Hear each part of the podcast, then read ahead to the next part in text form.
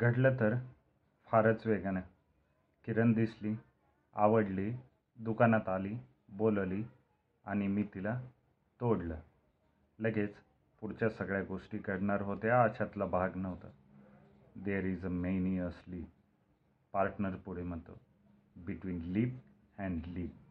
माझी केवळ सुरुवात होती. लिपची बातच सोडा मी तिला अद्याप स्पर्श पण केला नव्हता. पण तो क्षण फार अंतरावर नव्हता.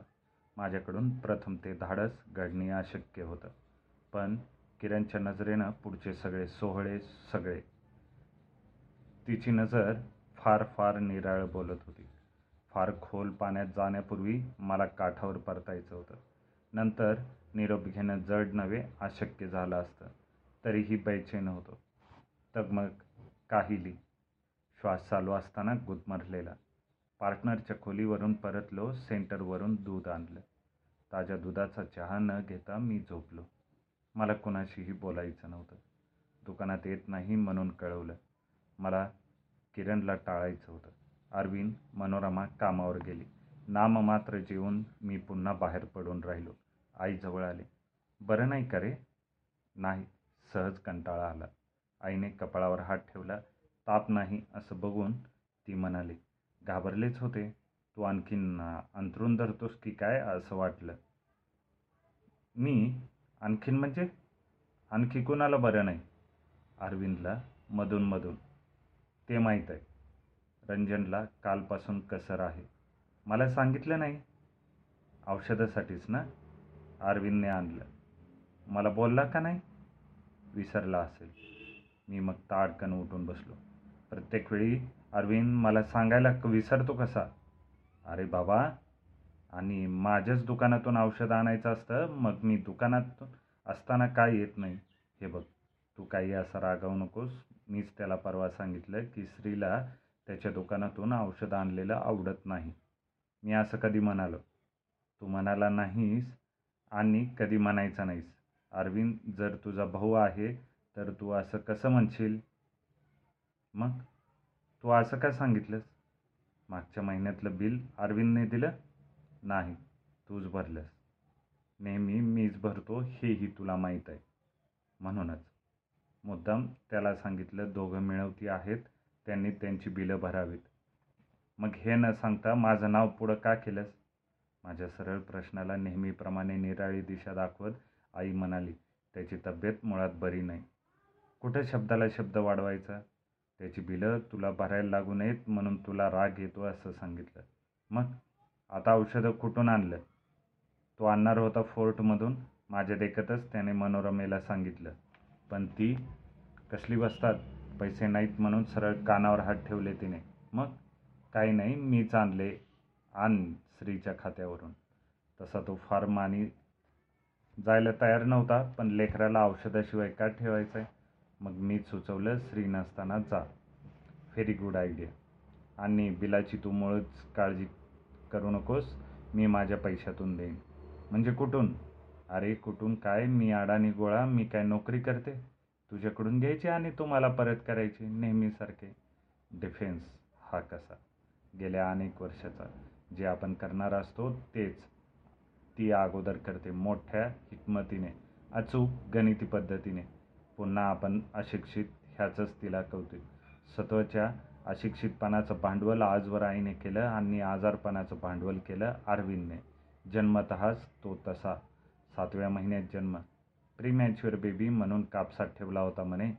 जगतो की जातो अशी रात्रंदिवस काळजी करत आई बाबा त्याला वाढवीत होते. काही काही मुलं नंतर तरी अंग धरतात. डोंगरे बालामृत नव्हे तर डोंगराच्या घरात जन्माला आल्यासारखं गुटगुटीत होतात. पण चिरंजीव अरविंद जसा होता तसाच राहिला. सगळीच आजारी मुलं तशी तापट आणि लहरी असतात तसाच अरविंद होता. आईवडिलांचा ओढा कोणाकडे जास्त आहे हे त्याने नको इतक्या लहान वयात हेरलं होतं. ह्या घरात त्याचं स्थान कोणतं? माझं कोणतं? ह्याचं उत्तर गणितात कच्चा असूनही त्याने तोंडी हिशोबाप्रमाणे काढलं होतं. गणितच का? त्याचे सगळे विषय कच्चे होते. त्याच्या मेंदूला कोणताही ताण सहन होत नव्हता. मला मात्र ताण सहन कधी होत नव्हता आणि सहन होत नसल्याचं तो दाखवत होता हे आजही समजलेलं नाही. आईने ह्यावर कधी विचार केलेला नाही आजपर्यंत. कमकुवत प्रकृतीपायी तो जास्त बिघडला की वाजवीपेक्षा जास्त मायेनं ह्याचं उत्तर कॉम्प्युटरलाही देऊ शकणार नाही अशक्तपणाचं तो भांडवल करतो हे हल्ली बाबांना समजायला लागलं होतं अरविंदपायी आपण दुसऱ्या मुलावर अन्याय केला हे त्यांना अलीकडे जाणवायला लागलं होतं शेवटच्या आजारपणात त्यांनी ते मला बोलून दाखवलं. शेवटचा आजार? मी असं का म्हणावं? बाबा तसे ठणठणीत प्रकृतीचे हार्ट अटॅक हे दुखणं होऊ शकत नाही. तो निकालच असतो. पहिला दुसरा आणि तिसरा. तीन झटके नाटकाच्या घंटा व्हाव्यात तसे बाबांना झाले. भवितव्य कळायला काय वेळ लागतो पण गंमत अशी की जन्मभर अरविंदची चिंता करणाऱ्या बाबांनी मला मरताना काय सांगावं? मला वाटलं अरविंदाला सांभाळा असं म्हणत ते जगाचा निरोप घेणार. पण सगळ्यांना खुनेने बाहेर जायला सांगून त्यांनी मला जवळ बोलावलं. माझा हात हातात घेत ते म्हणाले लेकरा तुझ्याकडे मी मुळीच पाहिलं नाही. तुझं मी खूप देणं लागतो मला उशिरा समजलं. क्षमा करशील? तुम्ही लवके लवकर बरे होणार?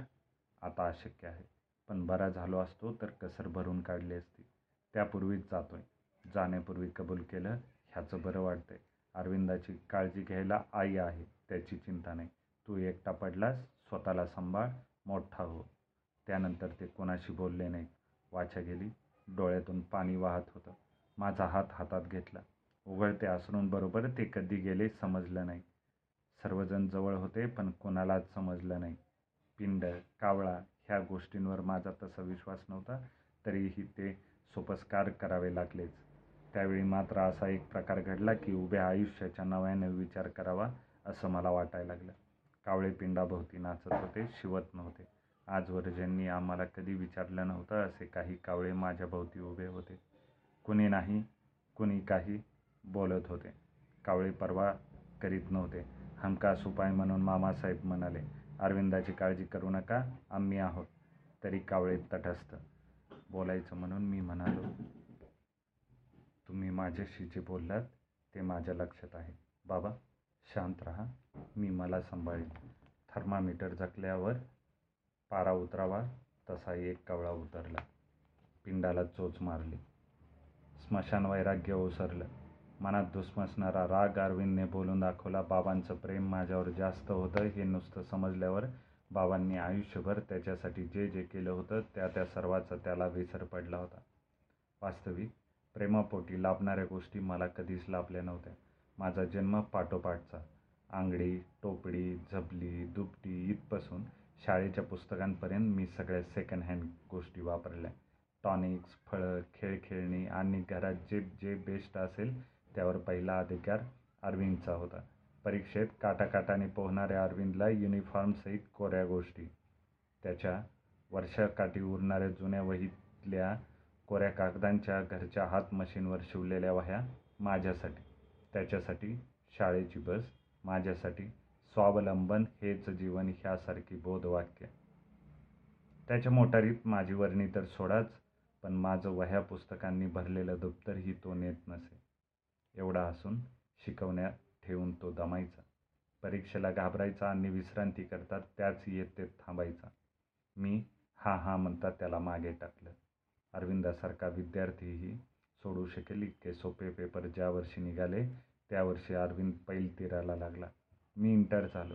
थोडक्यात म्हणजे आमच्या घरात अरविंद वाढवला गेला आणि मी वाढलो. तरीही बाबांचं माझ्यावर जास्त प्रेम होतं. ह्याचे केवळ चाहूल लागल्याने तो बाबांवर बिथरला होता आणि पर्यायाने माझ्यावर. प्रचंड वशिला लावू शकणाऱ्या बाबांचा एक मित्र ऐनवेळी मदतीला धावला. चिरंजीव अरविंद त्याच्यामुळे सचिवालयात महाराष्ट्र सरकारच्या सेवार्थ रुजू झाले.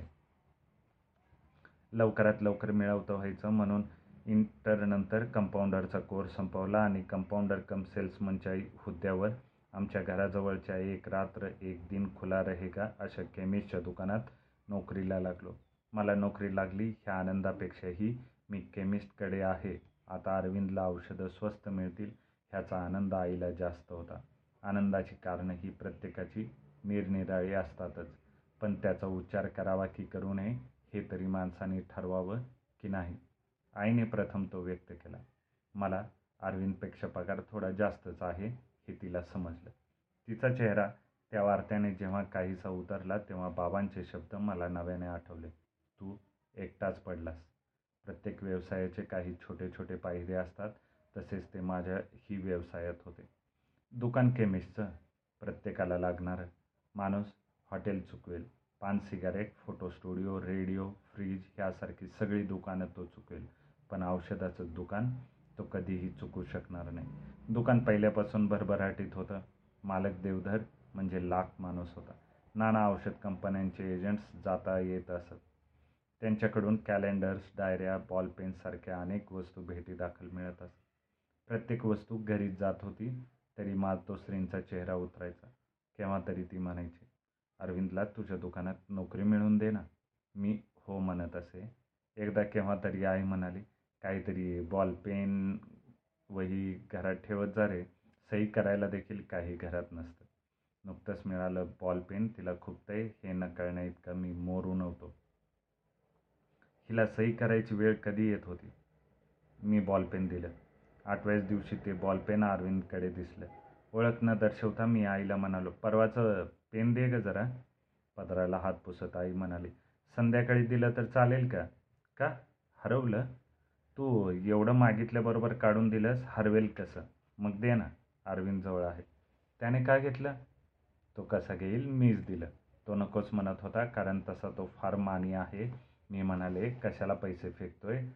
माझं घे. मला कशाला लागते पण मी ती त्याला तसलंच पेन दिलं होतं. मला नाही हो माहीत. तुझ्यासमोर दिलं. हो का? माझं नव्हतं हो लक्ष. आई कमाल करतेस. माझ्या आठवणीत काही राहत नाही हल्ली आणि बॉलपेनसाठी अरविंद ही खोटं बोलायचं नाही. नाहीतर केवढ्याचा आहे? तो तुला पैसे देईल. मी गप्प बसलो. औषधाच्या बिलांचे पैसे जो माणूस देत नव्हता तो फुकट आलेल्या बॉलपेनचे पैसे देणार होता काय? दिवस कसे संपले हे समजलं नाही. कोणत्या पद्धतीने संपले ते विसरता आलं नाही. सचिवालयातल्याच एका मुलीशी अरविंदचं जमून गेलं. मनोरमेला घेऊन एका संध्याकाळी तो दुकानात अवतरला. मी त्यांना शेजारच्याच हॉटेलात घेऊन गेलो. माझ्यातर्फे पार्टी दिली. आमच्या शेजारच्या हॉटेलचं एक वैशिष्ट्य आहे. रोज एक खास पदार्थ तिथं बनवतात. हे समजल्यावर त्या दिवसापासून अरविंद मनोरमा जे येत राहिले ते हॉटेलच्या व्हरायटीज संपेपर्यंत. प्रत्येक पदार्थ खाण्यापूर्वी मनोरमा म्हणायची हा पदार्थ म्हणजे माझा वीक पॉईंट आहे. कालांतराने मला समजलं पोटात जाणारा प्रत्येक पदार्थ तिचा वीक पॉईंट होता. आणि दुसऱ्याच पैशाने ताव मारणं हा तिचा स्ट्रॉंग पॉईंट होता. लाडातच वाढलेल्या अरविंदने लग्नात सासऱ्याकडून यथास्थित लाड करून घेतले. प्रसंगी लाज वाटावी असे हट्टही केले. नवल त्याचं नव्हतं. लाड करून घेणाऱ्यांना लाड पुरवणारे भेटतात ह्या संकेताची मला गंमत वाटली. लग्न झाल्यावर दोन दिवसात पाहुणे मंडळी आपापल्या गावी गेली. त्याच दिवशी अरविंदने मला सांगितलं तुला झोपायची व्यवस्था दुसरीकडे करावी लागेल. आपल्या अख्ख्या चाळीत फक्त फंक्शनच्या घरात माणसं कमी आहेत. आई त्यांच्याकडे झोपेल. तू तुझी सोय बघ. तो सबंध दिवस मेंदू पोखरतो म्हणजे काय होतं ह्याचा अनुभव घेण्यात आला. मी माझी सोय करायची म्हणजे स्वतःची गैरसोय जो करून घेईल असा माणूस निवडायचा. एक जास्तीचा माणूस म्हणजे कमी व्याप असतो. संध्याकाळी दुकानात फोन मी अरविंद आहे बोल. सोय झाली का? नाही. मी तुला सकाळी बोललो होतो. अरविंद रोज झोपायची सोय करायची म्हणजे पानवाल्याकडून पुन्हा मसाला पान मित्राच्या पैशाने खाण्याइतकी सोपी गोष्ट वाटली का? दॅट आय डोंट नो तू आधीपासून हालचाल करायला हवी होतीस. मीही चिडलो म्हणालो. लग्न तुझं झालं आहे माझं नाही. स्वतंत्र झोपायची गरज तुला आहे? बायकोला घे आणि कुठेही जा. नामर्द माणसासारख्या दहा गोष्टी सासऱ्याकडे मागितल्यास आता झोपायला जागा माग. मी फोन खाली ठेवला. पुन्हा बेल. मी अरविंद. दुकानात कस्टमर्स साहेब मला वेळ नाही. पुन्हा बेल वाजली. पण ह्यावेळी देवदारांचा फोन होता. पाच मिनटं ते फोनवर बोलत होते. बोलणं संपवून ते माझ्याकडे आले. तुमच्या बंधूंचा फोन होता. तुम्हाला? हो. तुम्ही ऐकत नाही म्हणून त्यांनी मला बोलावलं. वाटेल ते कोण ऐकणार? तुमची आणि त्याची डिफिकल्टी मी समजू शकतो. पण दुकानात झोपायची परवानगी थांबा. हातातलं काम टाकून मी फोनकडे निघालो. देवधरांनी थांबवलं. मी त्याला फायर करतो. Why should he bother you. मी सांगायचं आहे ते सांगितले मी काही बोलणार तोच समोर पार्टनर त्याला हवं ते औषध दिलं. थोडं काम होतं म्हणाला.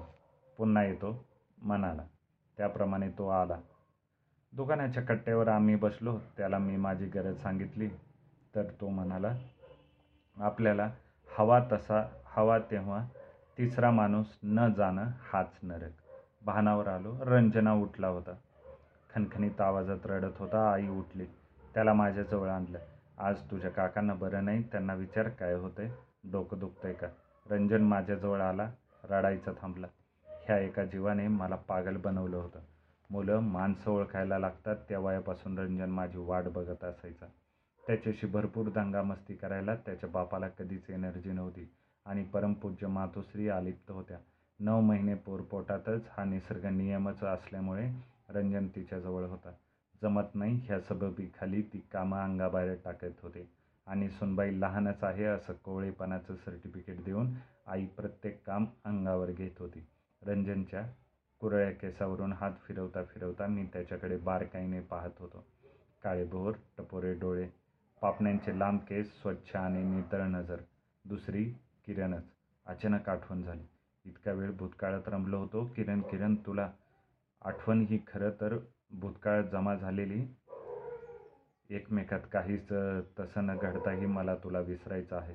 तुला विसरण्यासाठी मी तुझ्याकडे मत्तीची याचना केली होती. कालचीच तर गोष्ट. कालचीच ना? कितीतरी दिवस लोटल्यासारखे वाटतात. प्रीतम हॉटेलात मी तुला सगळं बोललो होतो. फ्रूट सॅलडचे बाउल समोर ठेवून वेटर गेला होता. मी एका दमात बोल बोलू बोललो. तू ग्रेटच. गप्प होतीस. तुझ्या बाउल्समधल्या चमच्याने तू पहिला घास मला दिलास. मीही न कळतपणे घेतला. तू म्हणालीस तू एक वेडो आहेस. रंजनच्या डोळ्यात किरणचा चेहरा होता. मी म्हणालो तू और एक वेडो आहेस. कामावरून आल्यावर मनोरमेने सिनेमाचा बेत काढला. आई म्हणाली खरंच जाऊया. श्री सकाळपासून निजून आहे. अरविंद पटकन माझ्याजवळ आला. काय रे बाबा काय होतंय? अरविंदने हे इतकं जिवाळ्याचं विचारलं की माझं तर सोडाच पण विचारून झाल्यावर त्याचं त्यालाही नवल वाटलं असावं. मीही पटकन म्हणालो मला सगळ्याचा कंटाळा आलाय. भले तुझ्यासारख्या धडधाकट माणसानं असं म्हटलं की संपलंच. माझी प्रकृती कायम अशी. मी किती कंटाळावं? मी चमकून अरविंदकडे पाहिलं मला क्षणात त्याची कीव आली. कायम आजारी असलेल्या माणसाला जेव्हा इतर कंटाळतात तेव्हा त्याचा तो किती कंटाळलेला असतो हे इतरांच्या लक्षात येत नाही. माणसाचं स्वतःच्याच कंटाळ्यावर किती प्रेम असतं. मग? सिनेमाचं काय? मनोरमेने पुन्हा विचारलं. नो मनी अरविंद म्हणाला. मी तुम्हाला लोन देते. मग? त्याचीच तिकीटं काढा. तिकीटं मीच काढणार एक तारखेला पैसे द्यावे लागतील. सॉरी ऑल राईट त्या दोघांचा हा प्रेमळ संवाद संपल्यावर आई म्हणाली रंजन आईला सांग मी पैसे देते पण उसने. रंजनला खाऊला मिळालेल्या पैशातून आम्ही तिकीटं काढली खरी पण आमचा हा सावकारच प्रथम सिनेमाला कंटाळला. त्याला बाहेर नेण्यात आलं ह्या कामासाठी आमच्या घरात माझ्याशिवाय जास्त लायक व्यक्ती दुसरी कोण होती? मग थोडा वेळ बाहेर आणि दिलेलं चॉकलेट संपेपर्यंत डोरकीपरसारखं आत उभं राहणं.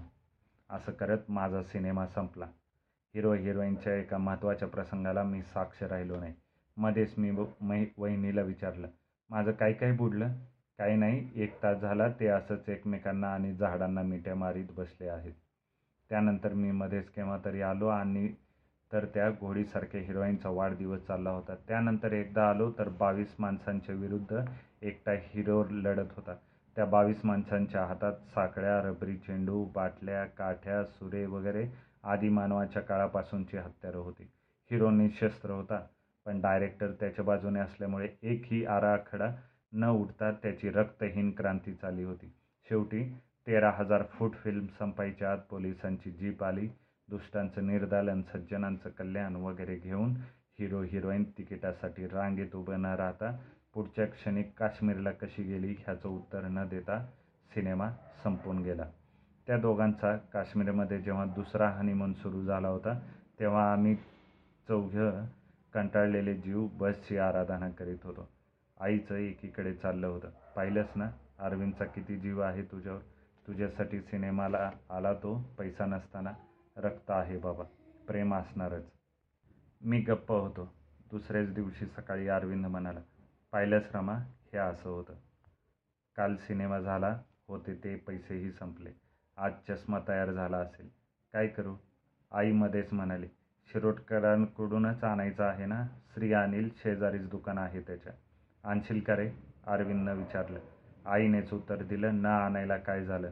कामावर जाताना अरविंद पुन्हा माझ्याजवळ आला. मी म्हणालो चष्मा ना लक्षात आहे. मलाच जावं लागेल. का? ट्रायलसाठी? All right. सहा रुपये उसने देतोस का एक तारखेपर्यंत? मी दिले. दुकानात आलो. आठवण झाली म्हणून शिरोडकरांकडे गेलो. या केमिस्ट अरे वामन चहा सांग.